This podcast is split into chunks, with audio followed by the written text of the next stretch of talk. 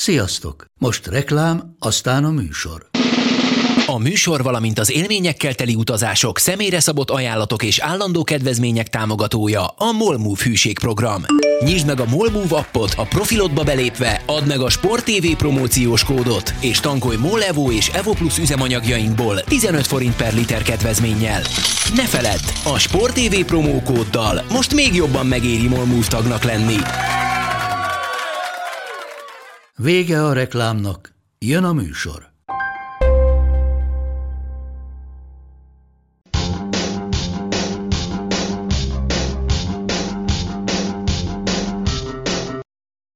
Sziasztok, ez itt a Karanténkast 63. adása, pontosan 58 évvel azután, hogy az NBA-ben rekordot döntöttek a legtöbb kiállítással és legtöbb kipontozódással egy meccsen, de erről majd egy kicsit később. Most egy kicsit röviden vagyunk. Emberileg ugyanis Monc Attila nem tud velünk lenni. Attila, innen is puszikat küldünk neked, majd a Bayern szopkodó rovatot egy Van Ben Show keretében előadhatod, és majd feltöltjük a YouTube-ra. De itt van velem Haraszti Ádi és Szabó Máté is. Sziasztok, hogy vagytok? Hello, kiváló. Sziasztok. Mindenki jól van? Egy Úgy dolgot szeretnék tűnik. tőletek kérni, a végén szóljatok majd rám, légy szíves, hogy kenjem meg a bicikli láncot, mert egész úton idefelé azon szerencsétlenkedtem, hogy elkezdett hangja lenni a láncnak, és én borzalmasan utálok, ha elmegyek egy kerékpáros mellett, akinek csikorog a lánca, úgyhogy most az enyém csikorog, most magamat utálhatom. A végén szóljatok, szíves, hogy fussak le, mert ilyenkor szokott azt el, megtörténni, hogy elfelejtem, felülök a biciklire, és utána megint csak fogom a fejem, jaj, ma megint csikorog. Úgyhogy legyetek szívesek. Nekem múlt héten megcsinálták, úgyhogy megpróbálom észben tartani neked is. Jó, majd. rendben. Köszönöm, rendes vagy. Van nálam kenő agyag. Mindig van nálam kenő agyag, csak elfelejtem föltenni. Kerékpár Na, de mindegy. szervizek operálnak most akkor ezek szerint viszont? Mert nekem meg baromira nagy generálozni kéne a bringámat. Én úgy tudom, hogy mennek. Igen, Na, én, én, az enyém akkor- ott volt. Aha. Úgyhogy És nem Schwarzba csinálták az elég. remélem nem. Hát figyelj, kellemes olajfürdőt adni a kerékpár alkatrészeknek még Schwarzban is megéri. Máté, te hallottál erről a meccsről? Képzeld el, nem. Engem, engem most megleptél ezzel a, ezzel a sztorival, és, és, és egyébként önmagában nem. De mivel te találtad, örülök, hogyha te mondod el. Ja, na jó, hát a rög, rögtön az elején el kell mondani, hogy hát egy kicsit csaltam. Mert úgy általában szoktam, bár, imádom. ez, bár, ezzel, bár ezzel nem szoktam csalni, ugyanis ennek nem ma van évfordulója, hanem tegnap volt, de annyira kurva jó a sztori, hogy, hogy úgy gondoltam, hogy erre, erről érdemes lenne megemlékezni, illetve ehhez kapcsolódóan van egy csomó kérdésem, témám, ami, ami tök jól illik ehhez. Ez egy 1953-as playoff mérkőzés a Syracuse Nationals és a Boston Celtics között, második meccs, és hát csak annyit írtak róla, hogy elszabadult többször is a pokol, a játékosok egymással és a rendőrséggel is összetűzésbe kerültek. Összesen 106 falt volt a mérkőzésen, és 12 játékos pontozódott ki. Én kivál megkerestem a meccsi edzőkönyvét, mondom ki volt a kedvencem. Őt úgy hívják, hogy Mo Mahoney, aki 8 percet töltött a pályán, ez elég volt ahhoz, hogy két kísérletet is eleresszen, egyik sem ment be, és ezzel alatt a 8 perc alatt 5 faltot sikerült összehoznia. A másik kedvencem pedig Bill Gábor, akinek nyilván vannak magyar gyökerei, ő 11 perc játékidő alatt hozta össze a kipontozódáshoz szükséges 6 faltot, és hát ő az, aki verekedett a rendőrökkel egy kicsit. Hiányoznak nektek az ilyen jellegű meccsek, amik, amik gyakran tömegverekedésbe torkolnak? Egyáltalán hogy tudott végigmenni, és Máté el tudott képzelni azt, hogy, hogy manapság az NBA-ben ilyen összejöjjön? Nem, de és ugye főleg a, a Detroiti balhé óta, amit nem is olyan régen, azt hiszem, hogy kiveséztünk itt a karanténkasztban, én szerintem ma már, ma már, ma már ez így nem igazán működne. Ugye egyébként most eléggé sztori a, a játékvezetőkkel kapcsolatban, meg ugye mondják is, hogy pu, tehát, hogy ugye most már azért sokkal inkább kontroll alatt van önmagában a játék is, illetve a játékvezetők is, és azért a szabályok is sokkal inkább kötik a játékosokat. Azért 53-ban még a- az NBA nem ugyanott tartott, ahol, ahol most tart. Azt, azt azért tudni kell, ugye nem is közvetítették a meccseket, tehát még az is lehet, hogy egy kicsit a sztori azért színesebb annál, mint ami, mint ami valójában történt, de mondjuk, hogyha a jegyzőkönyvben ennyi falt van, azt, azt, azért nem hiszem, hogy azt úgy oda hamisították, de így a rövid válaszom az az, hogy ilyen szintű nem, és különösen a Detroiti balhéóta pedig főleg nem tudom elképzelni, hogy, hogy nem, ne, ne lépnének közbe. Azért most már szerintem biztonsági emberből is sokkal több van a meccseken, tehát azért odáig nem tudna elfajulni, hogy a rendőrökkel is verekedjenek a játékosok. Már meg ezen a meccsen sok hosszabbítás volt, nem? Vagy három vagy négy? Négyszeri hosszabbítás volt, de, de hát ettől függetlenül azért vannak még ebben a jegyzőkönyvben nagyon szép dolgok.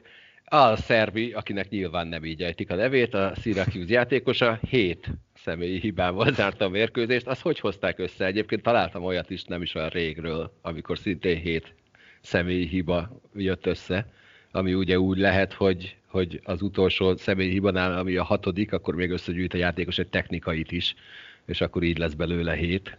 De ez, ez gondolom egy olyan rekord, amit nehéz lesz megdönteni, maximum beállítani lehet. Én azt hiszem, hogy nálunk a Bács-Kiskun megyei bajnokságban egyszer az egyik csapattársamnak sikerült ezt megdönteni, mert amikor olvastam ezt, amit írtál, rögtön az a sztori jutott eszembe, hogy Kunszed Miklósról játszottunk a Kiskuhalesi kosárcsapattal, és Dragán nevű csapattársam, nem mondom a teljes nevét, hogy ne lehessen teljesen lenyomozni a történetet, de a lényeg az volt, hogy ö, nyilván ő egy vajdasági ö, srác volt, aki egy picit ilyen szerb akcentussal beszélte a magyar, tehát az, az egy ilyen extra tüzet adott a, a, ennek az egész történetnek, vagyis extra szint, bocsánat, nem tüzet, és az történt, hogy vezettünk a Miklósi kékrókák ellen mondjuk, talán azt hiszem 6 ponttal, vagy nem tudom mennyivel, és egyébként itt is üdvözlöm Perszki Karcsi barátomat, akivel a Juhász Gyulán játszottunk együtt, és mindig Kunszent Miklós Blue Foxes-nak hívtam, mert szerintem óriási ez a Miklósi kékrókáv név. Egyébként Kunszent Miklós a nagyon komoly hagyománya a kosabdának, ez egy tök jó dolog. De visszatérve magában erre a mérkőzésre, tehát az volt, hogy kivételesen vezettünk a Miklósiak ellen, talán 5-6 ponttal, ha jól emlékszem, és nagyon kevés idő volt már hátra a meccsből, amikor Dragánnál elszakadt a cérna, és befúltak rá egy faltot, két dobás az ellenfélnek, majd oda ment a bíróhoz, és azt mondta neki, hogy a anyád, egy technikai, majd oda ment a másikhoz, a te hm, anyád is, aztán ment tovább, és valahogy az lett a vége, hogy a végén ilyen 8-10 büntetőt dobott az ellenfél, és mivel ez a nagy, nagyon vége volt a meccsnek, így, így, így le, tehát kikaptunk.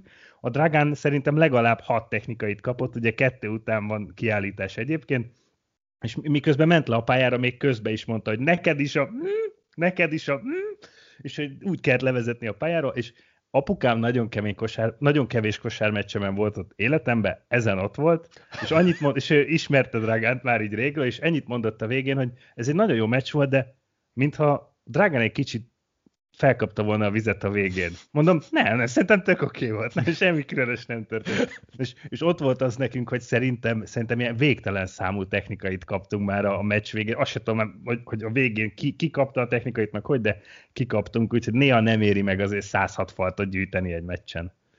Bocs, ezt el kellett mesélni. De semmi baj, én örülök minden színes történetnek, és közben megtaláltam nektek, hogy utoljára hét technikait az Atlanta-Portland meccsen 1999-ben Kyle Boulder kapott, de ott egyszerűen csak a, a bírók hozták a szokásos formájukat, tehát hülyék voltak, és véletlenül hatnál elfelejtették leültetni a játékost, hmm. és kapott egy hetediket, viszont a hivatalos jegyzőkönyvben csak hatot írtak be, de ettől függetlenül mindenki tudta, hogy itt hétről van szó, és ők hibáztak.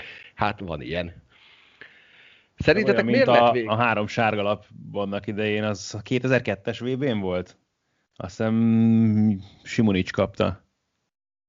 Úr, és jó Graham Paul osztotta ki, hogyha jól dereng. Most ezen kezdtem el gondolkodni közben. Élő Google keresés rovatunk következik. Jó, hát az állandó. Hiányzik nektek ez? Vagy ezt kérdeztem? A, a, az, hogy legyen több Hát, hogy fight az intenzívebb legyen, mert, mert például ugye nagyon sok, sok emberrel beszélek arról, hogy, hogy ő a hokiban csak a bugyót szereti. Most a hmm. bugyó az egyre inkább szor ki a, a jégkorongból, bár én nagyon-nagyon kíváncsi leszek egyébként az idei szezonra, hogy az idei szezon végén mik lesznek a számok, hogy mi lesz az egy meccsre eső átlagverekedés, mert, mert idén mintha több lenne, ami nyilván abból is áll, hogy ugyanazok a csapatok játszanak egymás ellen, és már kellőképpen gyűlölik egymást. de ugye a hokiban rengeteg olyan karakter volt, aki semmi másra nem volt tartva, csak arra, hogy kiállítsák őket, provokálják az ellenfelet, és a, a többségük nagyon-nagyon jó karakter volt amellett, hogy egy bűnös bunkó volt a jégen, és például a, a karakterek nekem gyakran hiányoznak, az, hogy a, a meccsek tömegverekedéssel érjenek véget, az nem annyira ezen mindig gondolkozom, vagy nem, nem nagyon tudom hová tenni, amikor valaki azt mondja, hogy a hokiból csak a bunyó érdeklik, hogy én nem néz UFC-t, vagy én nem néz, néz boxot, érted? Tehát a bunyót azért ott biztos jobbat kapsz, mint az, hogy most két jégkorongozó éppen lehaigálja magáról a cuccait, aztán ezért ráncigálják egymást a jégen, meg csúszkálnak. Tehát, hogy most azt adjuk is, hogy mennyi a sportértéke effektív ennek, tehát az, az nem tudom, meg az inkább akkor gondolom, hogy a valóság sokat is nagyon szereti, vagy az ilyen jellegű műsorokat. Tehát ezen is sosem tudtam igazából mit kezdeni. A hokiban annyi szép, meg tök jó dolog van. A bunyó az, oké, okay, persze. Maga a karakterek akkor már inkább jobban hiányoznak szerintem, aztán ez lehet, hogy csak a, ez a furcsa nosztalgia, vagy ez a régen mindig minden jobb volt jellegű hozzáállás, mert ez szerintem mindenki, minden emberben megvan. Nem tudom, ez a bunyó hiányozna. Vannak egyébként olyanok, amik, amikre azért emlékszel, mert, mert azt hiszem, hogy 2005-ben volt egy, egy Philadelphia Ottawa meccs, ahol valami 400 perc fölötti kiállítás perc volt, és, és ott tényleg az volt, hogy fölküldtek egy sort, bedobás, ami már csak arról szólt, hogy egyetlen kezdődjön el a játék, és irgalmatlan tömegverekedés, aztán utána fölküldték a következő sort, újabb irgalmatlan tömegverekedés, és a végén annyi játékos maradt kb., hogy, hogy még egyszer be lehetett dobni a korongot, aztán szevasz, az az öt ember végig csúszkálta a meccset. Ugye azt mondom, hogy a, csak a harmadik harmadban 200 perc fölött volt a kiállítások száma, és, és ezekre emlékszel, az, hogy sportértéke mennyi, hát az nagyjából nulla, de például, ha visszaemlékszem Darren McCarthy verekedéseire, azok mindig nagyon emlékezetesek, pláne abban az időszakban, amikor, amikor az volt a mániája, hogy a melvédő alá nem vett pólót, és azonnal leszette magáról a veszt, és akkor utána mentek a, a félmeztelen verekedések a jégen. Aztán ezt már megoldották, már a mezme hátul van egy, egy olyan kapocs, amit hozzá tudsz kapcsolni a nadrághoz, hogy ne lehessen lehúzni a mezt a másikról.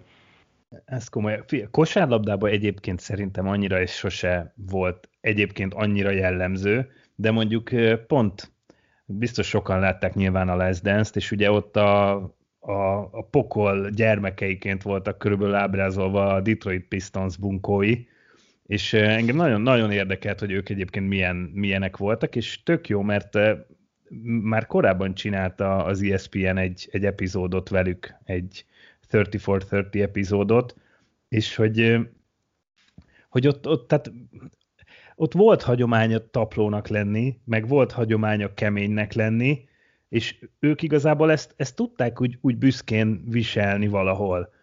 Mind a mellett, tehát ha, ha Bill Linebeer a mai napig ránézek, aki most már WNBA-ben edző, tehát ránézel arra a fickóra, és csak az itt eszedbe, hogy jesszusom, ez a csávó mekkora tapló volt játékosként, és valószínűleg most is az még azért néha, ahogy így, ahogy így megszólal, de hogy, hogy az a csapat, az, tehát igazából most a Bad Boys Pistons filmben úgy, úgy, úgy ábrázolják, hogy ugye a, a melós Detroit városa, ahol, ahol, ahol azzal kell kitűnnöd, hogy te, te melós vagy, te oda teszed magad, te keményen küzdesz, és hogy ők akkor valahogy így egymásra találtak Detroittal, és hogy őket az nem zavarta, hogy a, hogy Amerika szerte, akkor még talán a világ viszonylatban azt nem lehet mondani, de mondjuk Amerika szerte viszont mindenki utálta őket, és hogy Bad Boysnak hívták őket.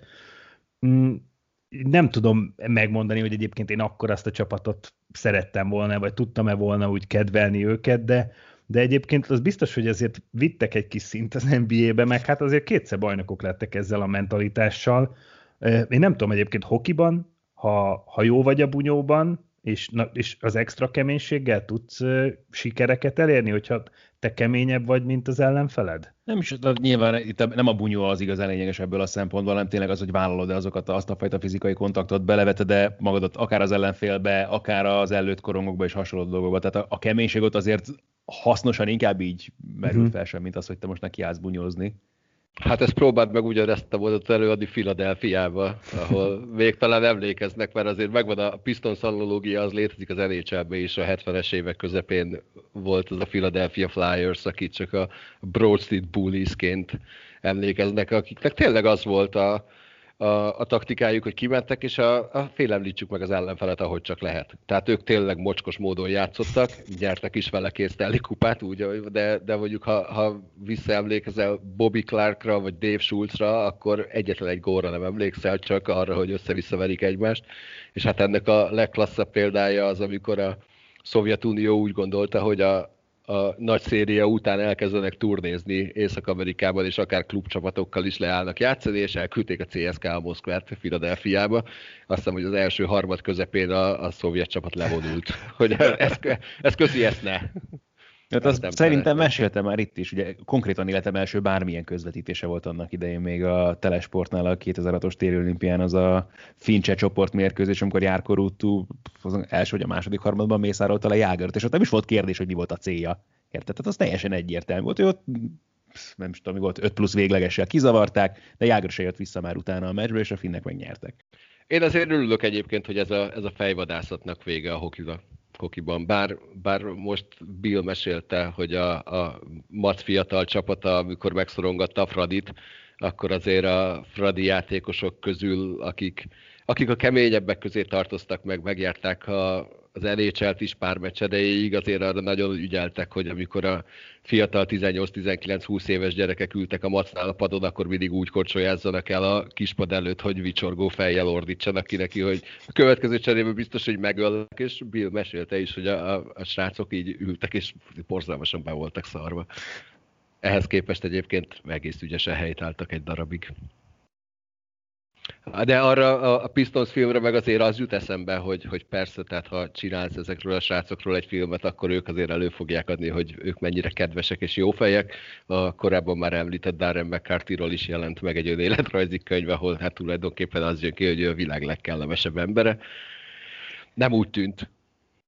De, de egyébként nem, nem prób, tehát mondjuk Bill Linebeer nem próbálta meg, tehát azt nem is lehetett. Sőt, sőt ő, ő, igazából ő például pont azt a sztorit hozta, hogy azt hiszem, hogy a Rick mahon talán Filadelfiából cserélték Detroitba, most nem akarok butaságot mondani, de ezt úgy emlékszem, hogy Filadelfiából, és hogy, hogy nem tette oda magát az első edzésen.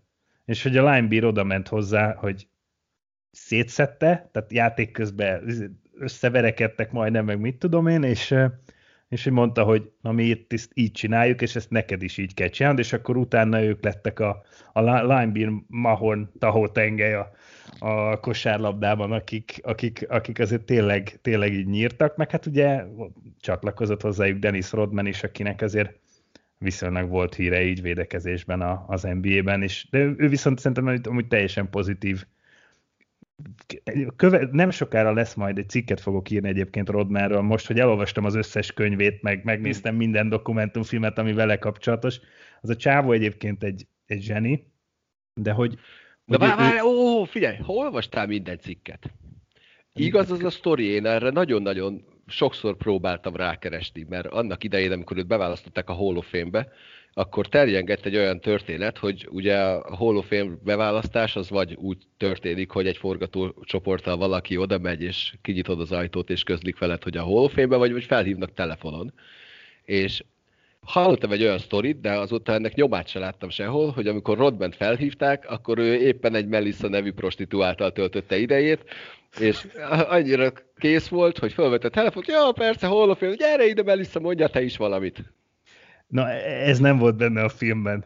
Na, nagyon so... a filmben nem, de hát de, de a könyvei meg a 90-es években írottak, tehát azóta nem, sajnos nem íródott új, de így, hogy ennyi mindent elolvastam, meg ennyi mindent láttam vele kapcsolatban, nem vagyok benne biztos, hogy ez nem igaz. Tehát minden elképzelhető arról a csávóról. Simán, de egyébként nekem ő a, ő a szórakoztató idióta kategória, aki, hát mondanám azt, hogy nem ártott senkinek, ezt mondjuk kérdezzük meg azoktól, akik, akik ellene játszottak, de nekem ő a, a szórakoztató és kevésbé ártalmas idióta.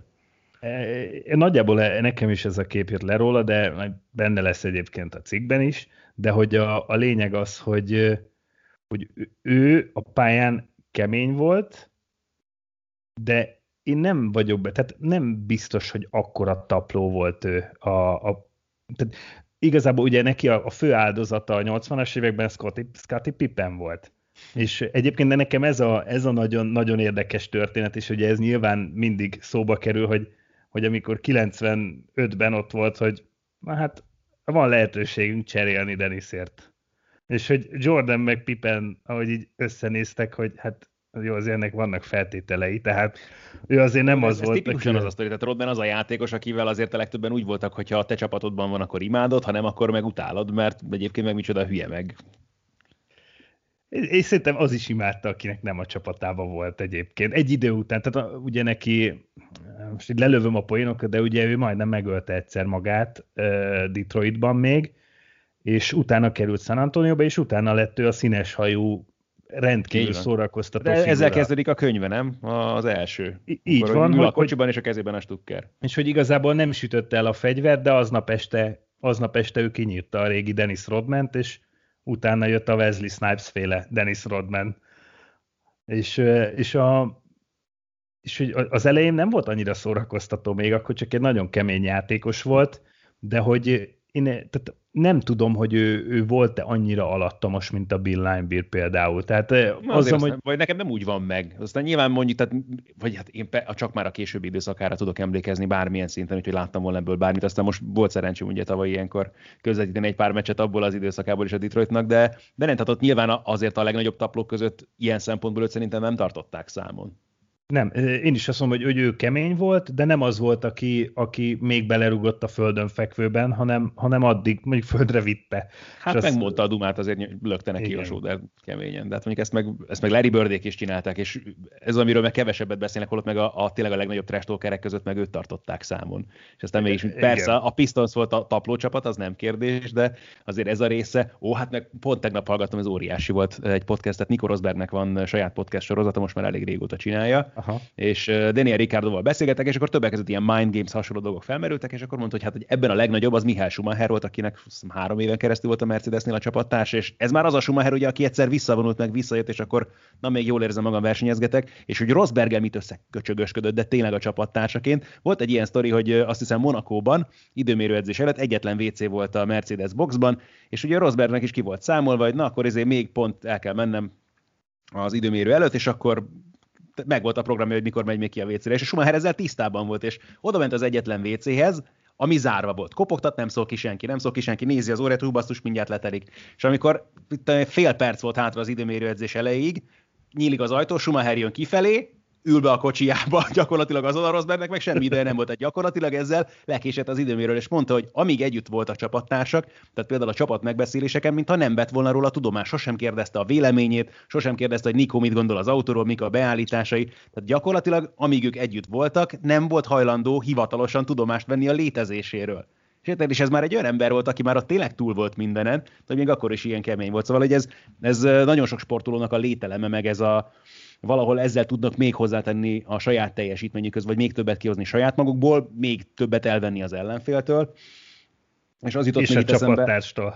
Így van, hát jó, a Forma 1 ez meg nyilván, tehát a csapattársad az első számú ellenfeled, de csak ez az intézményesített keménység jutott még ezzel kapcsolatban eszembe, hogy például hogy annak idején a, a Sir Alex Ferguson féle Manchester Unitednél mondták azt, hogy amíg csak kiderültek, hogy edzésen balhék voltak, az a tizede volt annak, ami valójában megtörtént, és ott tényleg mindenki 2000 százalékon pörgött, és igen, csattogtak a bokák, és ha kicsit valaki pokrócat kedvében volt, akkor jöttek a térfeletti becsúszások. Tehát, hogy valahol ez is kell valószínűleg ahhoz, hogy te a csúcsra tudják kerülni. Ja, mondjuk az edzésen lévő összecsapásokról majd egyszer behívjuk Ancsi Jánost, hogy mesélje el. Akár az edzői karrierjéből is tud, mert ott, ott is volt egy elhíresült sztori, ahol Voskár nevű szlovák játékos és, és Horváth András összetűzött edzésen, és a hát, szegény szlovák fiú a kórházban ébredt.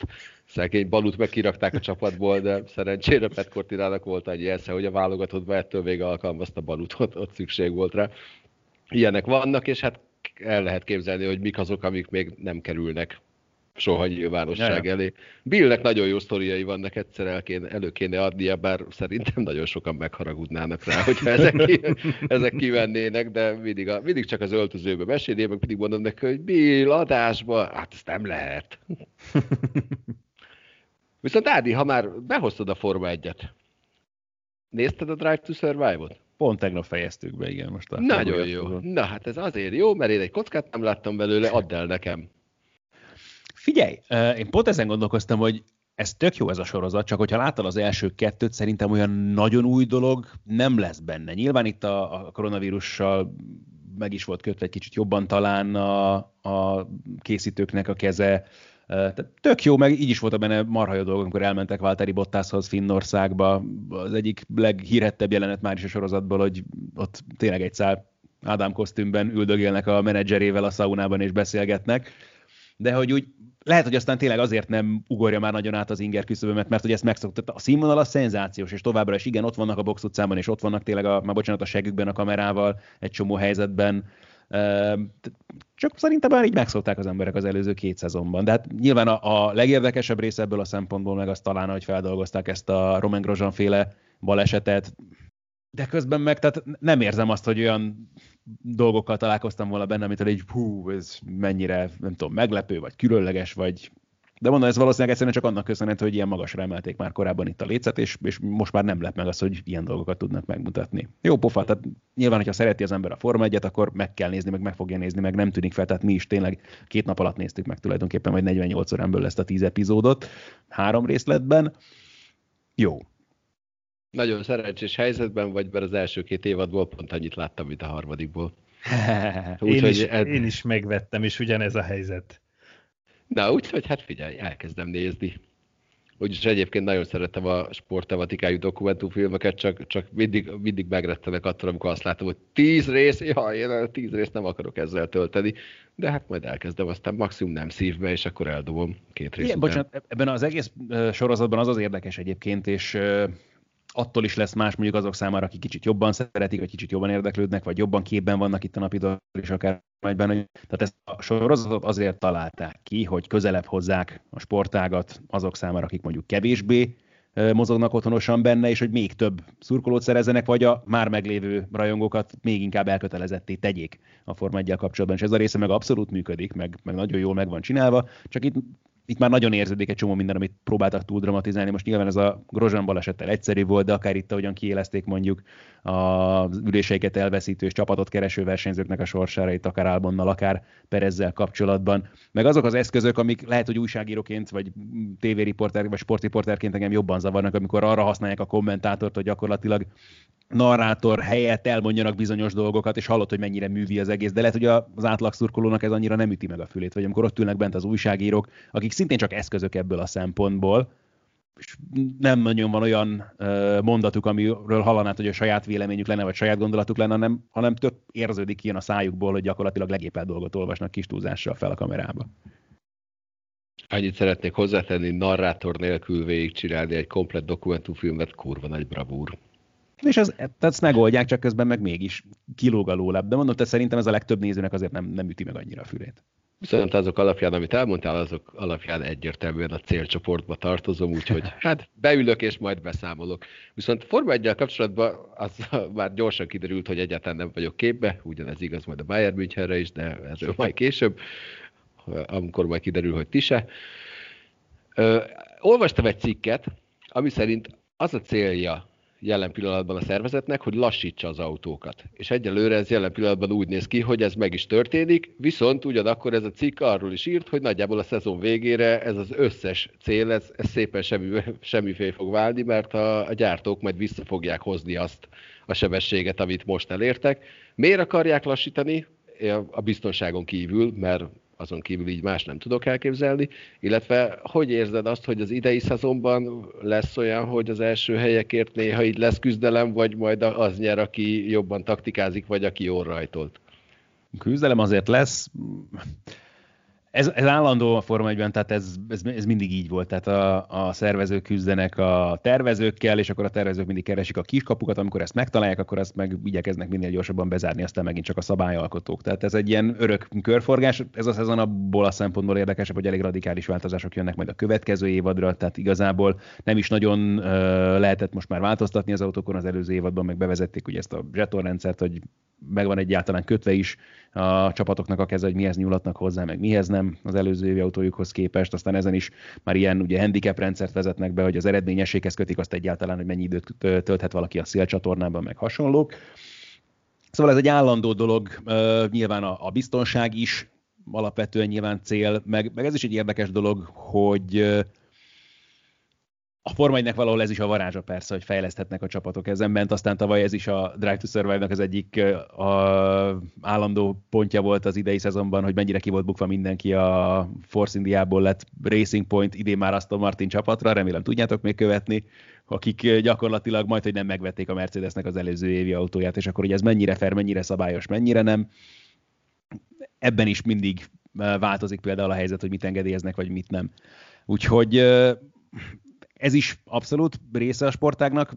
Az idei szezon az ezért is lesz aztán köszönhetően a persze a koronavírusféle megkötéseknek is próbáltak itt egyébként is már ugye pénzügyi limiteket bevezetni, ilyenre sem volt példa korábban a Forma és ez is elképzelhetetlennek tűnt, és ez se történt volna meg valószínűleg akkor, hogyha az amerikaiak nem veszik át az irányítást.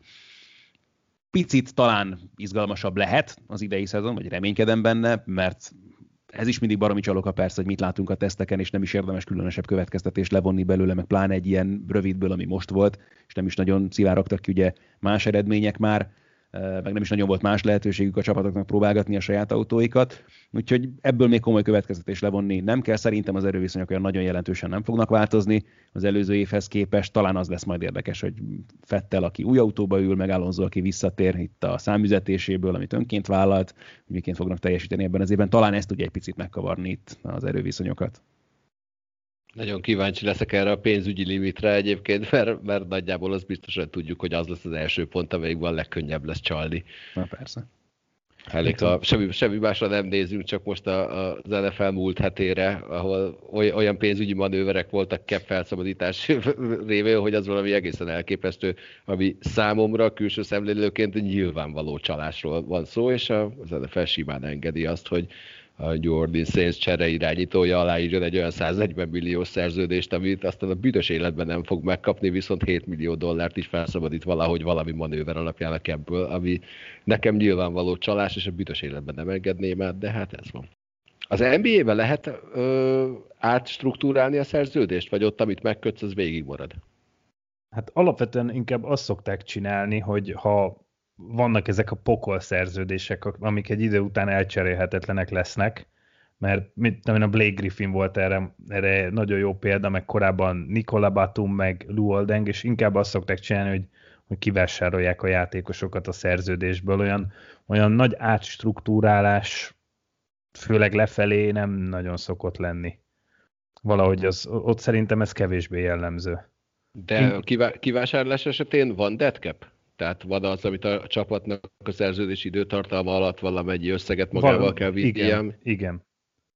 Igen, és, és számomra ez, a, ez az érthetetlen. Tehát én biztos, hogy azt, ezt a szabályt viszont én nem, vin, nem vinném tovább. Tehát, hogy ha, ha kivásárolsz valakit, akkor azt miért kell, miért kell a későbbiekben tovább vinni? Nekem ez egy, ez szerintem ez, ez, ez mondjuk pont egy rossz szabály, de, de a... Hát a... minek irattál vele annyi, annyi időre, akkor összeggel egy szerződést előtte? Gondolkozz hamarabb.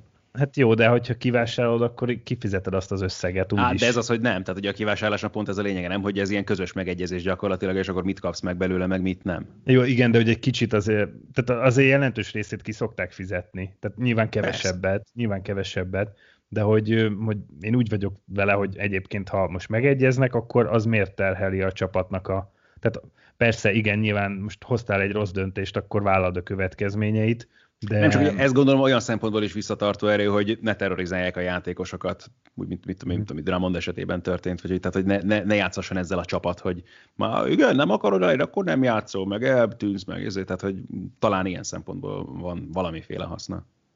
Na, ha már a terven kívül rákagyarodtam véletlenül az NBA-re, akkor maradjunk is itt. Mi van LeBron James kislábával? Hát most Gibbs, Gibbsben vagy ilyen simben üldögélt a vasárnapi meccsen. Nem, nem tudom. És nem mert is, nem is történt, pontosak a hírek egyébként. Mert, mert ugye az történt, hogy bokasérülést szenvedett, de amikor kifetrengte magát a pályán, akkor utána még felállt, és még visszaállt játszani, majd utána újra leült. Tehát kicsit lehet, hogy attól lehet tartani, hogy volt valami sérülés, amitől ő még rábra tudott állni, és lehet, hogy avval terhelte túl, hogy utána visszament a pályára. Annyira sokat nem volt fönt, egy triplát bedobott, és utána jelezte, hogy, hogy legyen csere. Ezzel Ahhoz nekem el a... tök sokat fönn kellett volna lennem például. E, e, ezzel ért el egyébként a 10 pontos határt, amivel azt hiszem most 1036 zsinórban legalább 10 pontos meccse van az NBA-ben, hogyha ezt nem dobta volna meg, akkor ez az NBA rekord sorozat megszakadt volna, tehát azért volt egy ilyen motiváció ezzel kapcsolatban, de igen, mert ugye az a veszélyes, hogyha az ember megsérül, hogy az adrenalin még dolgozik valamilyen szinten benne, vagy nem valamilyen szinten dolgozik benne az adrenalin, és lehet, hogy kevésbé érez egy bizonyos dolgot, aminek fájnia kellene, és akkor ahogy, ahogy így csökken az adrenalin, akkor, akkor kezdi el érezni, és lehet, hogy egyébként lehet, hogy ez történt vele, de, de én, én azt gondolom, hogy ő, hogy ő érezte, hogy, hogy, hogy ott sérülés van, viszont nem olyan pontos a, az információ, hogy most pontosan mi, mi is történt vele, meg milyen, milyen szintű ez, és így olvastam cikkeket, és akkor van olyan, ahol azt mondták, hogy ugyanezzel a hivatalosan bejelentett, ugyanez ezzel a sérüléssel 6-8 hét, de olyan is volt, hogy valaki három nap után újra játszott, tehát azt így, így nem lehet tudni.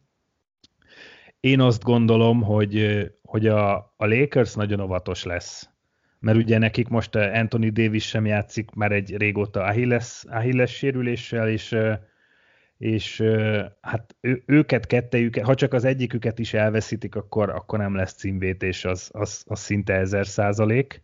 Sőt, hát akkor az ezer százalék, hogy akkor nem tudnak címet védeni. És hát LeBron esetében egyébként önmagában ez a sztori azért fura, mert hogy ő életében kétszer hagyott ki valamennyivel több meccset a pálya, 18 éves pályafutása során, és, és hogyha na, többet hagy ki, akkor az, az ilyen rettenetesen fura, hogy LeBron James kihagy meccseket egyébként, ehhez így nincsenek hozzászokva annyira az emberek. Meg ugye az ő esetében még az az érdekes, és láttam, hogy a Sport TV Facebook oldalán egy elég komoly vita indult ki a, a James sérülésről szóló cikk alatt, hogy, hogy hogy ő most MVP esélyes volt-e, vagy nem, de hát nyilvánvalóan az volt, tehát a D- több mint sem, több mint egy hónapja Davis nélkül húzta a Lakers szekerét, és hát a csávó zseniális, ahogy játszik, és főleg Joel Embiid is megsérült a közelmúltban, aki már több meccset hagyott ki. Tehát én, én, én azt gondolom, hogy az amerikai újságíró szavazók fejével gondolkozva még mindig első számú esélyes volt LeBron James ebben az évben az MVP címre, és hogyha ha nagyon sokat hagynak ki, akkor lehet, hogy ez, ez nem jönne össze, ami egyébként egy történelmi dolog lenne, hogy 10, 13 vagy 4 év telne el az első MVP díje meg a mostani között, azért ez mondjuk elég árulkodó arról, hogy mennyire domináns játékosról van szó. És lehet, hogy egyébként inkább arra lenne hatással, vagy e- erre nyilvánvalóan rossz hatással lenne, meg hát a Lakers az pokoli rossz James nélkül és akkor is nagyon rossz, ha James nem játszik, de Davis igen. És most egyikük sincs, tehát a, ez a Lakersnek, ha nagyon sokat hagy neki, akkor az, a, az inkább a veszély, hogy a csapat akár az is előfordult, hogy idegenben kezdi a rájátszást, ami azért fura volna. És az NBA-nek szerinted mekkora hátrányt jelented egy LeBron nélküli szezon? Tehát mondjuk tegyük fel, LeBron kiesik egész szezonra, nem tudjuk, hogy mi van vele, ne, nem, fog. nem fog. Oké, okay, nem fog, de tegyük fel. Tehát tudsz-e még egy olyan játékos mondani, akinek a kiesése adott esetben akár az egész ligának a számaid is meglátszanának? Én nem tudnék most mást mondani, és szerintem ilyen szintű, ilyen szintű játékos legutóbb, legutóbb Michael Jordan volt, mert, mert ugye az a, az a nehéz, hogy nincs még meg a következő. Mert amikor Kobe kidőlt egy szezonra, akkor már volt LeBron, tehát akkor volt azt mondom, hogy B-terv, de akkor már volt egy másik királya a ligának. De például, amikor Jordan 98-ban visszavonult, akkor, a, akkor 2003-ig interregnum állapot volt? Igen, oh. és igazából jó, hogy mondhatom, hogy 2001-ig... Aki örült neki. Két, nem, az, az, az, az, az még az első visszavonulása volt. És most direkt, direkt a másodikat hoztam, már nem is az elsőt, hanem a 98-as és 2001, amikor a Wizardsba visszatért, az a, kett, az a kettő közötti időszak, hát az, az, hát az nyilvánvalóan az NBA-nek az egy nagyon rossz időszak volt, ráadásul ugye lockout is volt, mondjuk így, így azért nehéz ezt így mérni.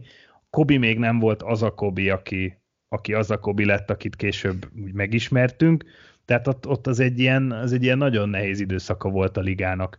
És szerintem Igen, tehát LeBron kiesése nyilvánvalóan hatással lenne, hatással lenne, és Steph curry se volt, amikor majd nem egész szezont hagyott ki Durant, kihagyása sem biztos, hogy volt olyan szintű, és ők azért elég, elég komoly trónkövetelők. Tehát James ebben az esetben szerintem még mindig egyeduralkodó. Tudtok még olyan sportolót mondani, akinek kiesése nem csak a csapatot és a csapat eredményeit, hanem egy egész ligát vagy egy egész sportágat megrázna? Kérdezd erről a Barcelonát, szerintem. Hát nekik van elég bajuk még, azon kívül most minek zaklassam még, ahogy még én is kérdezek tőlük. A, a La Liga Loca blogon, blog egyik szerzője mondta nekem azt, hogy az a durva, hogy nem érné meg nekik eladni messzit. Tehát, hogy azt, azt beszélik, hogy persze spórolna a Barcelona azzal, hogy, hogy, hogy eladják messzit, mert nem kellene annyi fizetést kifizetni. Igen ám, de hogy a Messi által generált bevételek viszont annyival magasabbak. Hát de most, most várj, ez az igazi baj, hogy nem is tudnak érte pénzt kérni. Tehát ugye lejár a szerződés, akkor ő ingyen megy, ha megy. És ugye itt igen, tehát a rengeteg járulékos bevétel, akkor fogalmazunk így vele kapcsolatban, ami elvész a csapat számára. De én, én őt mondom, tehát aki, aki ilyen szintű. Forma 1-ről, ha már sokat beszéltünk, ugye kicsit ilyen volt itt ennek az előző szezonnak a végén, amikor ugye Louis Hamilton a pozitív Covid-tesztje miatt nem tudott versenyezni, és akkor tényleg aktuálisan az a versenyző tűnt érted, aki uralja egyébként a bajnokságot évek óta, és aki egyértelműen a legmeghatározóbb. Tehát, hogy kicsit ez a helyzet most a Forma 1 is, hogyha úgy tetszik, hogy itt is ez az állapot van, hogy oké, okay, vannak persze még ex-világbajnokok a mezőnyben, meg most lesz még több is azzal, ugye, hogy Alonso visszajön, de hogy megvan-e az a következő, vagy ki tudod-e jelenteni, hogy ki lesz az a következő versenyző, aki mekkora király lehet majd itt az F1-ben, Verstappen esetleg. Verstappen nevét még soha nem hallottam ilyen relációban, hogy ő lehet a következő király. Ő, már, várjál, de várjál, ez ugyanaz a Verstappen, aki 15 évvel ezelőtt is benne volt, vagy ez annak a Majd fia? nem az ő fia. Jó, rendben. Na, hát akkor. Hát meg az a 15-tel keveset mondtás, sajnos. Eh, mikor vonult ő vissza? Amikor a 2000-es évek elején, azt hiszem.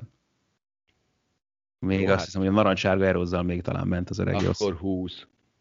Valami hát ilyesmi. Én azt hittem, hogy ő, ő ilyen idős korára hirtelen beérhet, és, és esélyesként. Nem tudom, a, a hokiban pont ezen gondolkodtam, hogy, hogy amilyen formában van idén Conor McDavid, ha ő most kiesne, az, az azért elég rosszul érinteni az nhl mert jelen pillanatban a, a highlights-ok 70%-a arról szól, hogy McDavid a saját kapu mögött megszerzi a korongot, végig szlalomozik, és beveri valamelyik felsőbe, vagy húz valami olyan cselt, hogy szegény kapusa se tudja, hogy hol van. Az De egy Crosby páros már ennyire le? Hát azért a, ők, ők azért már, a, ők már kifelé vannak. Tehát a, amikor azt mondtuk, hogy 20, akkor Crosby 15 éve van a ligába. Tehát azért az, az már egy elég intenzív pályafutás. Még, még, még mindig azt mondom, hogy Crosby a saját posztján top 5 játékos, de már csak top 5 úgyhogy azért volt egy, egy évtized, amikor szerintem senki nem rakhatott kérdőjelet, amellé talán csak a Philadelphia szurkolók, hogy, hogy Crosby mellé nagyon nehéz lenne felérni, de, de még az szerintem még mindig óriási dolog, hogy 15 év után ő még mindig azért így a, a legjobb ötösben van centerként. És egyébként a, a nhl szoktak kiadni ilyen statisztikákat, amit az NBA pont talán múlt héten vagy két héttel ezelőtt adtak ki a mezeladási statisztikákat, hogy, hogy egy-egy játékosnak mennyi, tudom én, volt, adtak ki európai számot, meg amerikai számot is, hogy ott, ott van ilyen, van olyan játékos, aki mondjuk 10x éve dominálja a mezeladást, vagy van ilyen statisztika? Van, létezik ilyen statisztika, nem szoktam figyelni, de általában egyébként a Crosby, Ovechkin, meg David hármas. Tehát akkor nem, nem, uralja ezeket. Nem az van, hogy egy játékos uralja 10, 10x éve. Hát szerintem ők hárman ott, ott pörögve, nyilván Ovechkinnél sokkal nagyobb az ellentábor, bár Crosbynál is volt ellentábor mindig, de szerintem ez a három név, de jövő hétre utána nézek, viszont ilyen életed átkötését hoztad, Máté, úgyhogy most nagyon megdicsérlek. Tudom, ezt már megbeszéltük el három hete, hogy most ezt fogom mondani. Profi ja, Igen, pláne, hogy tegnap találtam a cikket. hogy a, az NHL legutóbbi draftjának egy per egyese Alexis Lafreniere, és családja elérte azt, ami Niklas Lidströmnek vagy Markus Neslundnak nem sikerült soha, hogy, hogy helyesírásilag helyesen írják fel a, a nevét a hátára, és kiderült, hogy hát ez nem a, a New York Rangers jó fejségén múlott, hanem Lafreniere családja jelezte a Rangersnek, hogy ők csak úgy hajlandóak aláírni a szerződést, hogyha a gyerek neve tökéletesen ékezettel lesz felírva a, a mezre a hátán. És hát a mezeladások emiatt rögtön három hetet csúsztak, ugyanis hát a Rangers úgy gondolta, hogy hát nem kell arra figyelni, hogy ott az egyik E betűn van egy ékezet, mivel hogy hát ugye francia területről származik a fiú, ezért legyártottak egy csomó meszt ékezet nélkül. És az első két hétben kizárólag olyan pólókat lehetett kapni, ahol nem volt ékezet, meszt egyáltalán nem. Egyébként szerintem ezek, a, ezek iszonyú sokat Bizony. fognak érni később, vagy hát ki tudja, mert emlékezhetünk rosszul felírt Gretzky mezekre is tömkellegével amik aztán nem lettek olyan hú de értékesek, és ezért két-három hét csúszással jöttek csak ki a mezek, és ezen már szerepelt az ékezet, amin egyébként felbátorodott az Ottawa 1 per 3-as draftoltja a Tim Stützl, aki azt mondta, hogy hát neki a német tudatához hozzátartozik, hogy van egy umlaut az U betűn, és hogy ő azt nagyon szereti, nagyon ragaszkodik hozzá, és ugye a szezon elején még röhögtünk is, talán a karanténkaszban, de lehet, hogy, hogy a trestokban jött az a sztori, hogy hallottam valamelyik csapattársával, azt hiszem Brady Krecsakkal egy, egy podcastet, ahol megkérdezték, hogy milyen srác Tim Stützl, és így mondták, hogy hát, mi nem hívjuk Timnek, hát nem az a neve, mi Jimnek hívjuk, mert hát olyan név, hogy Tim nincs ez volt az a pillanat, amikor gondolkodtam, hogy húha, volt egy Tim Thomas nevű Stanley Kupa győztes kapus, akkor őt sem így hívják. Mindegy, ők Jimnek hívják, és azt mondta Kecsak, hogy, hogy ez olyan szintre jutott, hogy az edző kizárólag Jamesnek hajlandó szólítani Stützült, aki egy ideig ezen röhögött, de aztán mondta, hogy hát a pályafutása végére azért első számú céljaként azt szeretné elérni, hogy a csapattársai tudják, hogy mi a neve. Neki is sikerült elérni, hogy ékezettel kerüljön rá a neve, és hát a következő, aki, aki beugrott ebbe a sztoriba, az Nils Höglander, a Vancouver Canucks játékosa, aki ezen felbuzdulva azt mondta, hogy na jó, én éveken keresztül nem szóltam azon, hogy Hoglanderként van a, a nevem felírva a messz úgyhogy most szeretném kérvényezni a Canucksnál azt, hogy, hogy legyen fönn az ékezet. És ebből egy iszonyatos mennyiségű cikksorozat kezdett el megjelenni, hogy miért gyűlölik Amerikában az ékezet használatát. Egyfelől több dolgot kell fölvarni, és az amerikaiak többsége számára ez teljesen értelmezhetetlen, hogy, hogy mi az a, a két pont az óbetű fölött, de végül Höglander sikeresen átvitte ezt az egészet, úgyhogy ú, most már az ő neve is ékezettel jelenik meg. Mi volt a kedvenc nevetek, amit évekig rosszul ejtettetek? És mit gondoltok arról, hogy hogy kéne ejteni adott esetben egy kommentátornak a neveket? Abszolút a születési nyelv helyességével, vagy magyarosítani, és hát ezt majd kérdezem Mátétól is, mert szerintem hát a te mamádat is emlegették már cikkek alatt, amikor leírtad azt, hogy Jáni Kumpó úgy, ahogy magyarul le kell írni jével. Oh, Nagyon-nagyon-nagyon komoly mékasba ugrunk bele. Igen, én szeretnék ebbe a mékasba beleugrani, mert ez egyébként egy, egy kifejezetten érdekes kérdés pont most számomra. Nincs itt. Igen, Nagyon örülök, hogy Attila nincs itt. Egyébként én meg akartam mondani. Ezt Már most kéne Zoli bácsi igazán. Igen, ez, ez abszolút Rosi Zoltán kollégánk azt lenne, aki még el is tudná mondani egyébként azt, hogy Janni Kumpó nevét miért kell J betűvel leírni, ha, és nem a, az, az, a... A J az ne, egy dolog, ne, Adeto Kumbo. Igen. Várj egy picit, most nem tudom, behallatszik-e, ha... Ez behallatszik? Nem. Nem. Jó, tehát Janis, Jan, igen, kiakasztottam az egyik pornó oldalt. Nem. Ja, a porvó. Az ja. ilyen. De nem baj, örülök, hogy ezt bevallottad legalább. A Janis van egy ESPN videó, 18 másodperces, amin elmagyarázza, hogy egyébként hogy kell kiejteni a nevét, és úgy kell kiejteni, hogy Magyarországon leírják. Tehát magyar nyelvtanilag helyes az, ahogy főleg az NSO posztjai alatt szok, szoktak egyébként beindulni az ilyen jellegű, ilyen jellegű kommentáradatok, és az az igazság, hogy nyelvtanilag helyes, ahogy leírjuk, csak azt nem veszik figyelembe az olvasók, akik ilyenkor azt mondják, hogy de hogy miért nem tudjuk úgy írni, ahogy helyes, hogy, hogy alapvetően, hogy, hogy, hogy, hogy, hogy az NSO helyesen írja, amikor a Jannis és Adeto kumpot, kumpot, mert egyébként ő tényleg, tehát itt is, itt ez a videó konkrétan, amit, ami itt van, egy ESPN videó, ő elmondja, hogy ő, ő nem Antetokumpo, hanem Adetokumpo, és ez 2017-es, tehát igazság szerint az NSO-nak van igaza, főleg a magyar nyelvtan szabályai szerint, amikor... Nem is magyar nyelven, figyeljetek, bocsánat, vagy igen, te magyar nyelven, tehát ez a, a legfontosabb, és Galusnak erre is lenne adekvát példája szerintem, hogyha visszaemlékszünk, hogy volt Szergej Fyodorovnak a neve felírva ugye a mezére annak idején, és nincs amerikai, aki tisztában lett volna, hogy hogy mondja egyébként szerencsétlen Fyodorov a vezeték nevét, mert ugye Fedorov volt az összes NHL játékban is kiválóan lehetett hallani, meg az amerikai közvetítésekben, és ugye a, a magyar szabály az, az tök egyszerű ebből a szempontból, hogyha nem latin betűkkel van valakinek ugye írva a neve eredetileg, akkor fonetikusan kiejtés szerint magyarul szépen átírjuk. És ugye Fyodorov neve magyarul leírva, az Fyodorov pontos jével és óval és stb. És ugyanez ez a baromi nehéz, mert nem ezt láttuk, ugye, és ezen ment annak idején, Spiller Pistályek is kapták szerintem meg már régen is a Sport TV, hogyha a korábbi cikkekben mondjuk a honlapon nem Fedorov volt leírva az ő nevével kapcsolatban, igen, és az ő nevét magyarul Fiodorovnak írjuk le, hiszen így hívják, és ugyanez a helyzet Jannisszal is, hogy az, az, az nagyon vicces látni a nemzeti sportos cikkekben is, meg az nso is, de valóban ez a helyes megoldás vele kapcsolatban. Én bevallom őszintén, hogy én az angolt szoktam az ő esetében használni, de én én ilyenkor szoktam azt mondani, és ez az, amiben Attilával például van egy ilyen, nem azt mondom, hogy vitánk, hanem amiben így nem egyezik a véleményünk, hogy konkrétan... Á, várjál, van... várjál, úgy szoktál lezárni, hogy jó van, hülye vagy.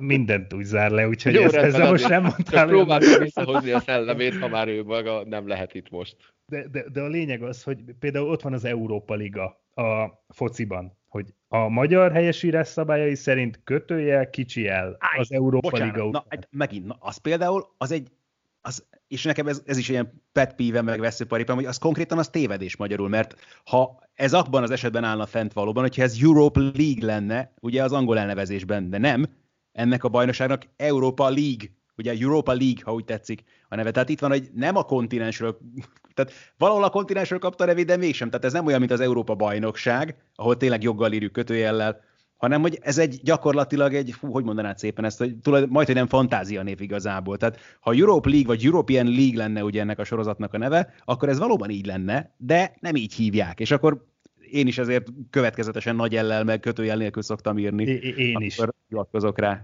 De én is, de, de, de, mint a Stanley Kupa. Ott sem. Igen, ott sem kötőjel, így van. Ott sem kötőjel, pedig egyébként nyelvtanilag annak kéne lenni. Most gyorsan megnéztem a Google keresés rovatunkban, hogy Grécsi László éle, még, még él. Sok egészséget kívánunk neki, megpróbáljuk majd felhívni. meg egy szóra. Igen, lehet, hogy jobban össze tudja foglalni, mint a korábban említett Rosi Zoltán kollégánk. De, de figyelj, egyébként, tehát én például Janniszt is, én az angol verziót használom, és méghozzá én viszont azt, a, az, az szerint a logika szerint írom úgy, mert hogy egyébként, mivel az amerikai bajnokságot, vagy az NBA-t követed, ott mindenhol úgy használják.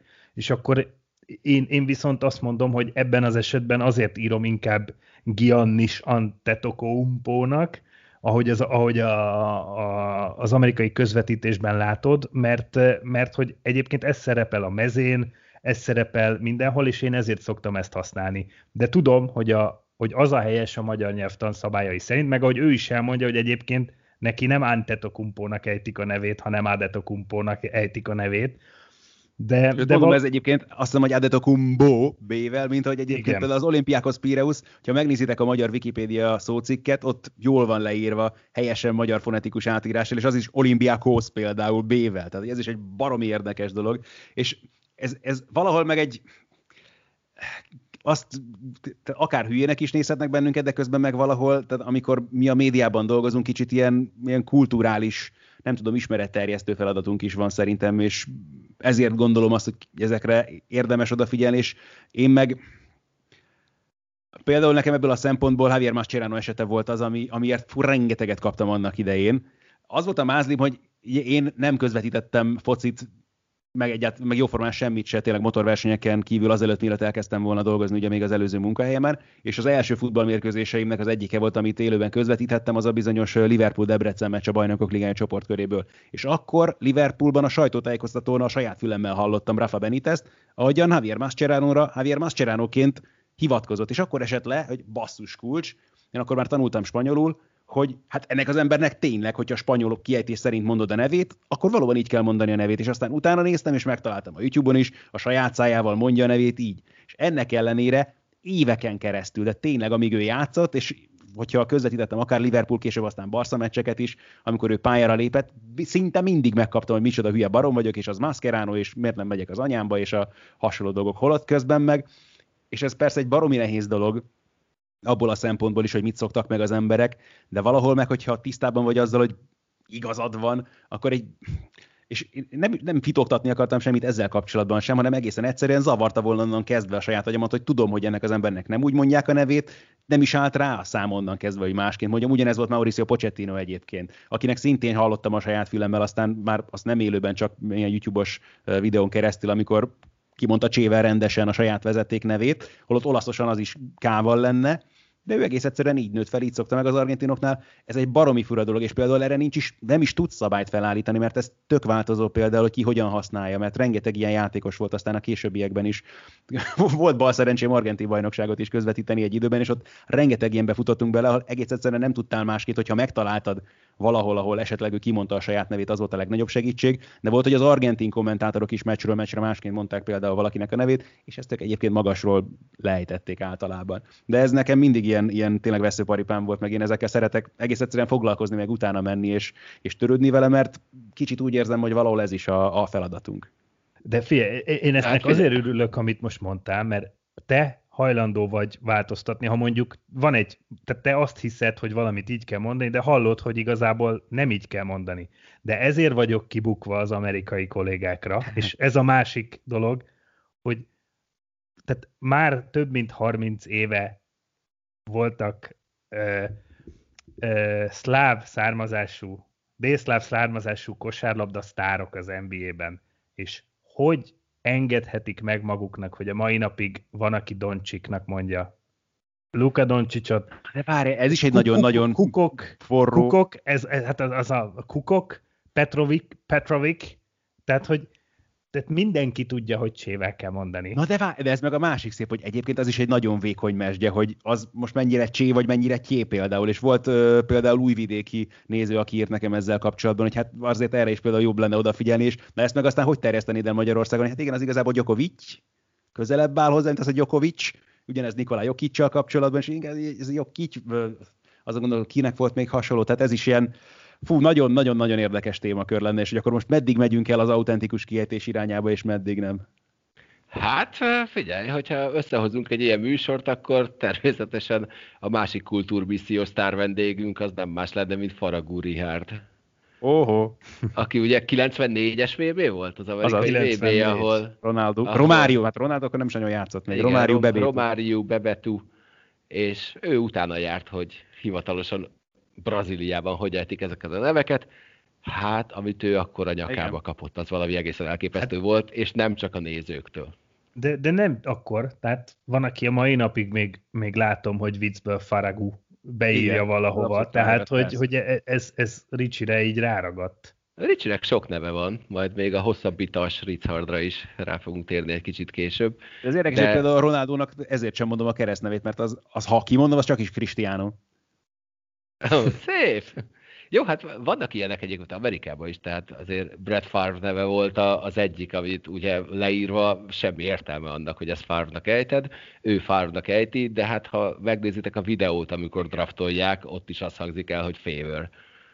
Mert hogy hát, hát tényleg ránézel, hogy hogy van leírva a neve, az nem lehet Favre, annak tényleg semmi értelme, a család így ejti tök jó, ugye most adtuk ezeket az Európa Liga sorsolásokat, és a műsorvezető Pedro Pinto, aki notórius volt ebből a szempontból egyébként, a CNN-en ugye, amikor mondta a híreket, és ő, ő nagyon, nagyon notóriusan figyelt ezekre a dolgokra. Kedvencem az a Magyarországon a Forma csak Krisztián Mattaként írt Cristiano Matta, akinek gyönyörűen mondta mindig, hát nyilván egy portugál anyanyelvű embernek ez nem esik a nehezére a nevét, szóval vannak azért nem csak mi figyelünk erre ennyire, vagy ott van például az a Derek Ray, aki egyébként ugye a FIFA játékoknak a kommentátor, és hogyha meghallgatod.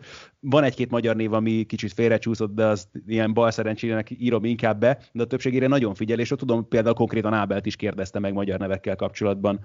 A korábbiakban pont egy-két hete volt egy interjú vele valamelyik podcastben, ahol ezt ő elég komolyan kifejtette, volt szerencsénk beszélgetni vele annak idén, amikor kint voltunk Dortmundban, Ábel már régebről ismeri őt ilyen internetes közösségeken keresztül. Szóval például Derek Ray ennyire utána megy, ő ugye egyébként a Bundesligának, az angol nyelvű World Feedjének az állandó kommentátora. Majd akkor egyszer gyakoroljátok be a Benfica edzőjének nevét, lehet, hogy... George Jesusra gondolsz? Egészen pontosan. Az, tényleg, amikor a Farkas Norbi ki volt először, így néztem, hogy ez kiről beszél. De volt ilyen másik élményem is egyébként, mert, mert ilyenkor mindig az a nehéz, és, és a, amikor erről beszélünk, hogy hogy kéne ejteni a neveket, úgy, ahogy ők ejtik, vagy, vagy próbálni magyarosítani, vagy angolosítani, akkor az jut eszembe, amikor életemben először láttam Svédországban jégkoron közvetítést, és egy olimpiai meccs volt, Svédország-Oroszország, délután kettőkor, tehát a legtökéletesebb időpont kocsmába menni meccset nézni, és, és egy ideig néztem, hogy tök jó, én ezeket a játékosokat ismerem, de ha csak az, az alapján próbálnám felismerni őket, amit a kommentátor mond, akkor fingom nem lenne arról, hogy éppen kinél van a korong, és ki van a jégen. Hát ott is a svéd SS, az, az is teljesen hát közül igen. nincsen hozzá. Akkor tudtam meg, hogy a kedvenc játékosomat nem Péter Forsbergnek, hanem Peter Forsbergnek hívják. Ez komoly. Igen mert ott, és akkor ott rá is kérdeztem, hogy hogy lesz ebből J a végén, és mondták, hogy hát ha az RG az írás, akkor az a svédben, ha a szó végén van, akkor az J-nek ejtődik. Ja, jó, oké, okay. és akkor Fosbej. és te, te hogy ejted Na, hát így, úgyhogy te azóta hogy Lafrenié behozta az ékezetet. Galus, szerintem megszakadt az adás. Nem, megvan. Meg vagyok? Mikor, meg vagy, mikor, meg vagy. mikor tűntem el? Ne, nem, meg voltál végig, te, te nem végig meg csak, hogy, ja, jó, hogy mondod akkor... azóta a Foppa nevét. Ja, ja, itt van. Oké, okay. jó, van, akkor itt majd vágok egyet. Szóval Lafrenié behozta az ékezetet a mezekre. Mindegy. Tehát azt kérdeztem, hogy te egyébként hogy mondod azóta a nevét, hogy tudod, hogy svédül hogy kellene mondani. Én Forsbergnek mondom. Én nem állok bele abba, hogy, hogy Forsberg legyen. Egyébként, a, ha, ha majd ezt hallgatjátok, inkább nem vágom ki, mert a podcast egy vágatlan műfaj. A következő történt, a fülhallgató zsinórján is van egy mikrofon mutoló, és valaminek neki támaszkodtam, ezért kimjutolt mindent az ég egyet a világon. Technikai rovatunk volt, úgyhogy én Péter Forsbergnek hívom, mert annyira ez marad bennem, de ugyanakkor, amikor előjön ez a vita, hogy kit hogy kell ejteni, akkor mindig az a mondatom, hogy jó, de akkor ejtsük szegény embert Forsbergnek is úgyhogy így. Na, most már nem tudom bekavarni, hogy ki hozta be egyébként a világba az ékezetes őt, mert egyébként a Motorhead zenekar, de ezt most már csak Ez a témakörhöz még egy rövid dolgot hozzá lehet fűzni, csak Persze. itt uh, Stützl nevét mondtad meg, hogy őt hogy hívják meg, hogy nem meg, hogy Timas Jim. Uh, a legjobb sztori szerintem ebből a szempontból a Valencia futbalistája Jason, akinek egyébként a becsületes neve David Remeseiro Salgueiro, semmiféle hasonló keresztneve nincsen, kitaláljátok, hogy kiről kapta a nevét. Nem baj, sose jönnétek rá, úgyhogy segítek. Egyébként Mondd újra a nevét. Fiatal volt uh, Jason. Nagyon Igen, fiatal Jason volt. A, horror, horror, Igen. Nem, nagyon fiatal volt de. a Deportivo La Coruña utánpótlásában játszott, de már akkor is ö, nagyon gyors volt. És ezért az akkori edzője egy aktuális Forma 1-es versenyzőről nevezte őt el. Jenson.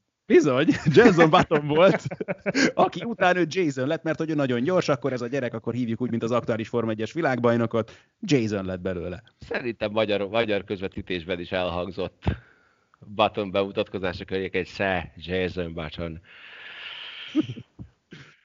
Nem tudom már ki volt ez egyébként.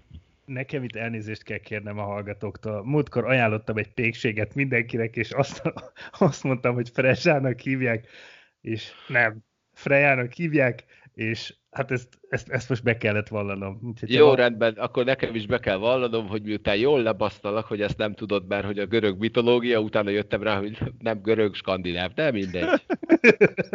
Freja a szépség istennője skandináv mitológiában de igazából nem is, nem is te mondtad el, hogy ez volt, hanem, hanem hát most, hogy kimondtam ezt a nevet, azért egyszer megnézem, hogy hogy mondja, hogy mondja az alapító tulajdonos, megnéztem egy videót, és amikor így elvörösödt szégyenedben, na akkor úgy éreztem magamat utána, de, de akkor most már itt ki szeretném javítani magamat, ha már ingyen reklámozzuk a pékséget. Ha már elvörösödtél szégyenedben, a következőt képzeljétek el. Múlt héten ugye jót derültünk ezen a Juventusban nyert uh, elszóláson, tegnap közvetítettem a felvételre, hála a jó Istennek a Leipzig Rhein-Neckar Löwen mérkőzést, aminek azt mondom, a második percében sikerült azt mondanom, hogy és megszerezték a vezetést a lőveniek. elkezdett kattogni így a 20 filler, vagy nem tudom micsoda a fejemben, hogy hú, várjál, várjál, várjál, várjál, várjál, szóltam, hál' Istennek, nem volt különösebben nehéz. Ágotával gyorsan megbeszéltük, hogy akkor legyen szíves, nyomjon már egy stopot, és kössünk valami értelmes pontnál, és kezdjük újra, de akkor azért ott egy kicsit nagy levegőt kellett nekem is venni. Jó, van, hát utána kimentél, vett egy lővent, lehúztad, és minden rendben volt. így, így. Ugye, ja, de hát Máté, ha már elvörösött, és ha már egy kicsit próbáljuk meg a szakmáthoz kötni, a PR rovatunk következik. Hát van egy műsor, ami nem a Sport tv megy, hanem a Spectrum Home-on, viszont hát mindegyünk közös barátja, Dávid Kornél vörösödik benne el kb. 5 percenként. Ez a Piris Rán című főzős műsor. Láttad ezt a Máté? Vagy te nem, nem ebben? Mondja azért, én nem foglalkozom abban a csatornával. Nem a csatornával nem foglalkozom, tehát nem amiatt nem néztem, hanem, hanem egyszerűen nem tudtam, pont, akkor nem voltam tévé közelben, mikor ez volt, de kérlek mondd, hogy Kornél nagyot főz. Figyelj, Kornél kurva jó. Azt nem, azt nem állítom, hogy végignéztem a műsort, mert erre azért nehéz lenne rávenni. A műsor maga úgy néz ki, hogy párok mennek főzni, ahol hát a, lányoknak úgy nagyjából lediktálják a receptet, ezt nekik jegyzetelniük kell, tehát nem kapják meg nyomtatott formában, és utána kizárólag úgy főzethetnek a fiúkkal, hogy a fülükre mondják azt, hogy mit kell csinálni.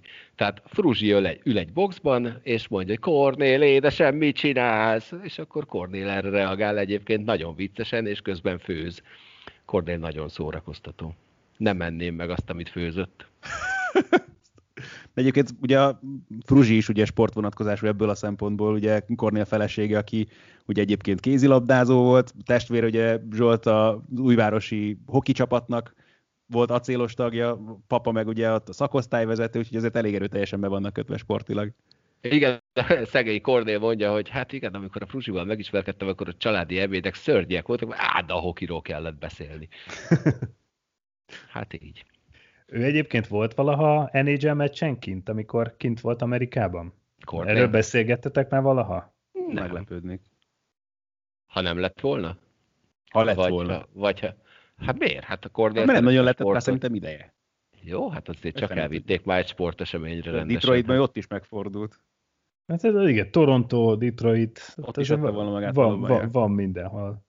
Én azt nem tudom, hogy a, a, a Pistons nem a Joe Louisban játszott, tehát ott azt nem, mondjuk, nem, ezzel hiszem... Palace of Auburn Hills, ugye? Igen, voltam ott az utolsó évben, még mielőtt lerombolták volna. Nagyon szép hely. nagyon szép környéken is van, de ugye ez egyébként egész Michiganre igaz, ez nagyon szép hely.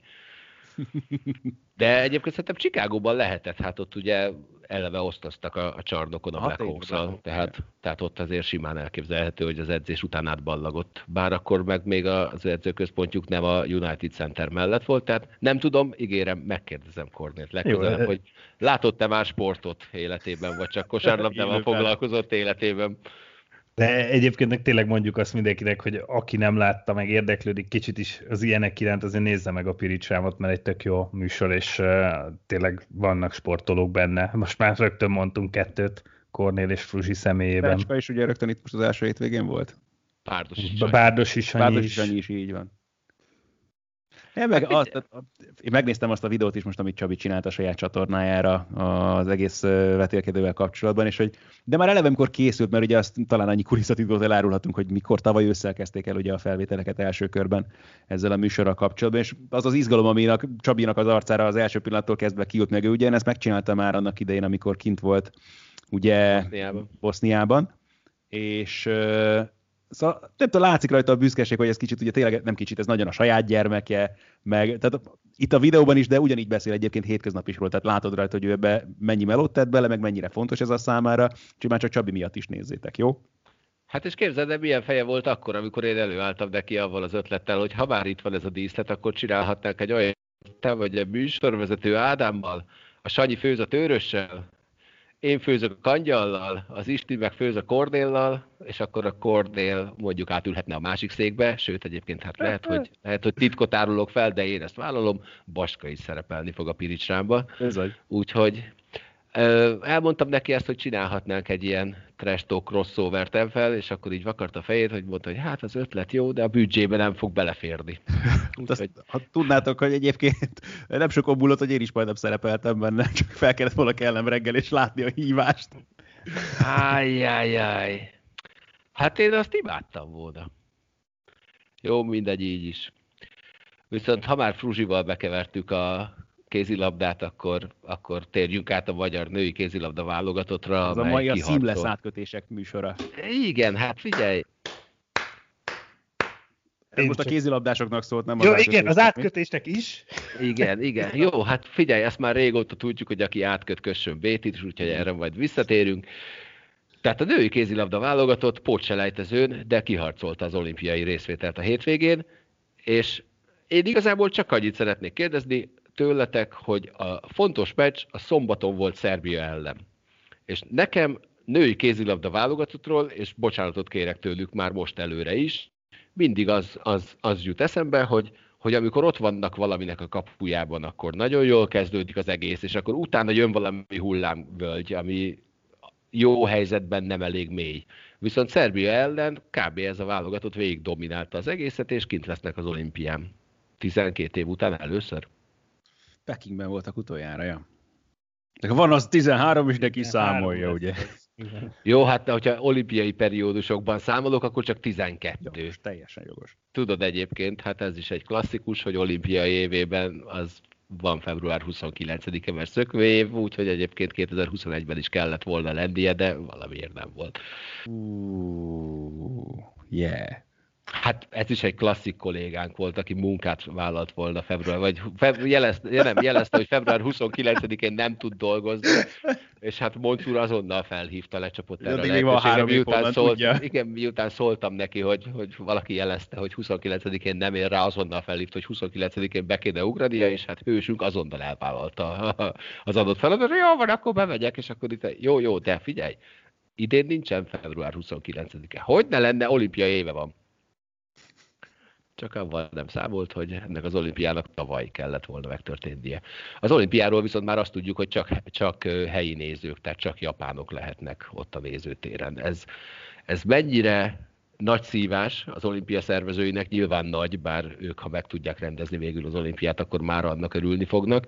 Viszont inkább én arra kérdeznék rá, hogy ez mennyire segítség adott esetben a későbbi szervezőknek vagy pályázóknak, akik nyilván most így majd tudnak arra hivatkozni, hogy oké, okay, akkor csináljunk kisebb olimpiát, ott van a tokiói példa, ahol azért meg tudtak lenni abból is, hogy külföldről nem jöhettek nézők.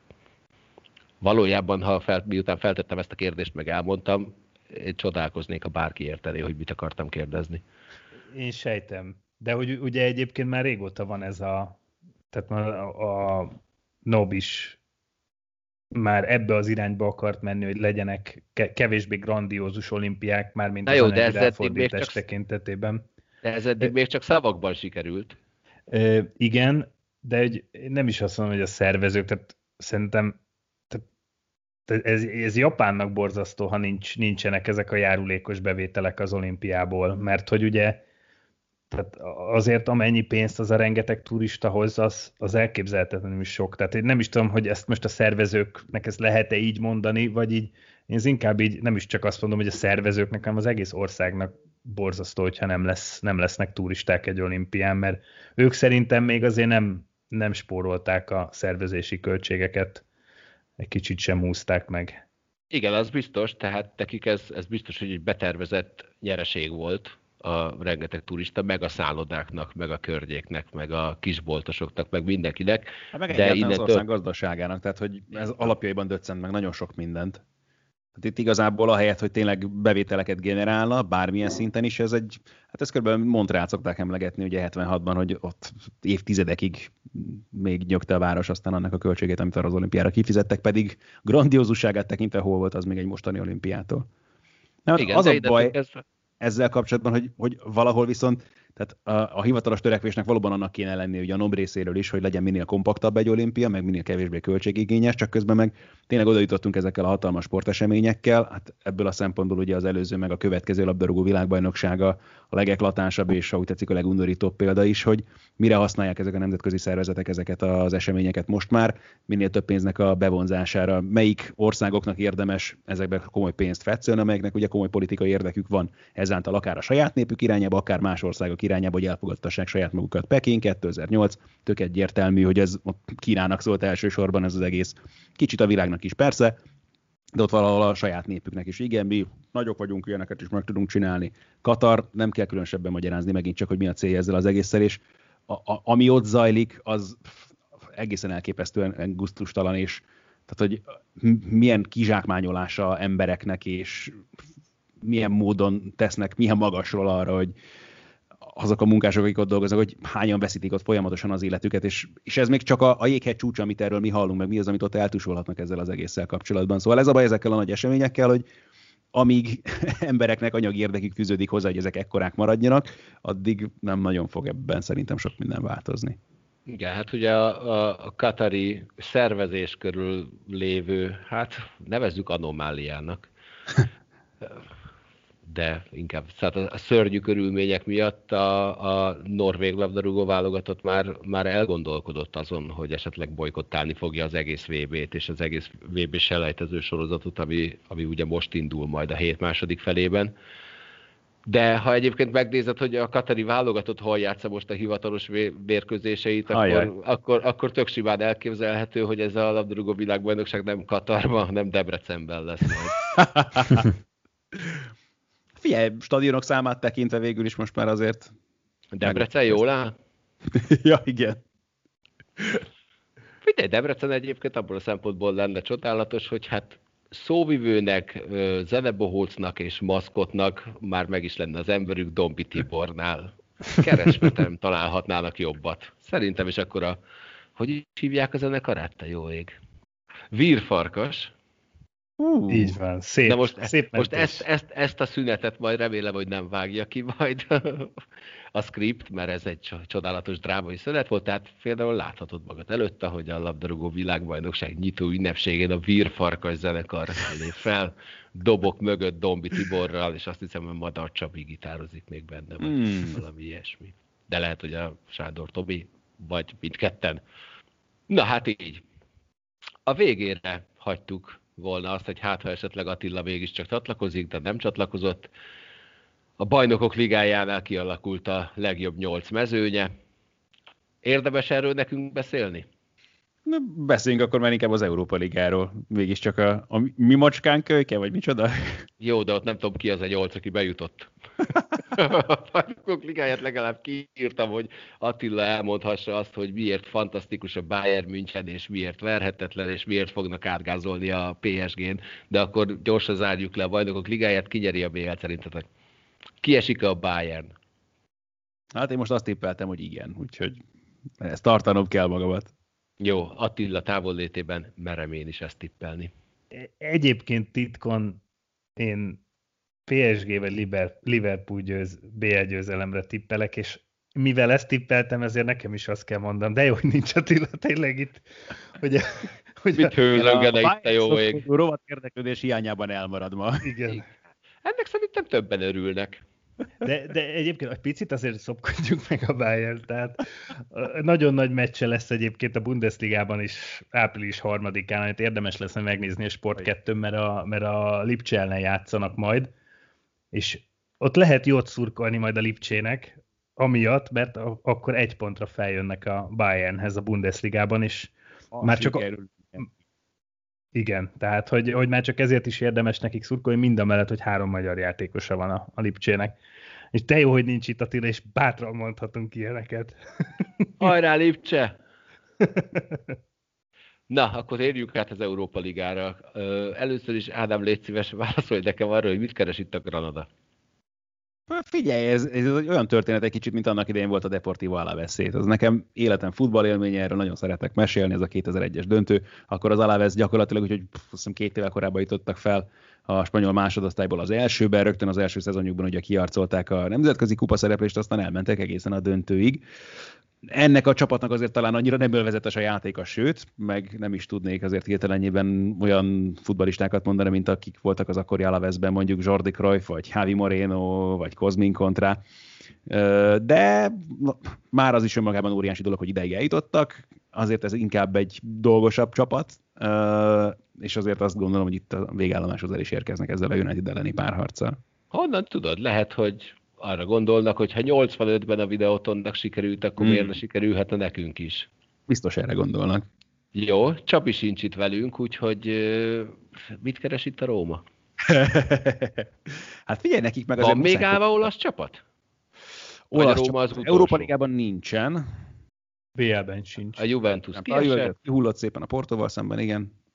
Úgyhogy az utolsó talpon álló olasz csapat jelen pillanatban Róma. Gondolta volna ezt év valaki. Hát ebben az a legszebb ráadásul ugye, hogy az edzőjük Paulo Fonseca az előző körben a Shakhtar Donetsket ütötte ki, amelyik az előző csapata volt, azt megelőzően meg a Brágát, amely azt a kettővel korábbi, úgyhogy nem maradt már több korábbi csapat a versenyben, az lenne az igazi. Ja, szegény. Na és akkor a végére még azt szeretném megkérdezni, hogy mi akadályozhatja meg a Szlávia Prágát a továbbjutásban?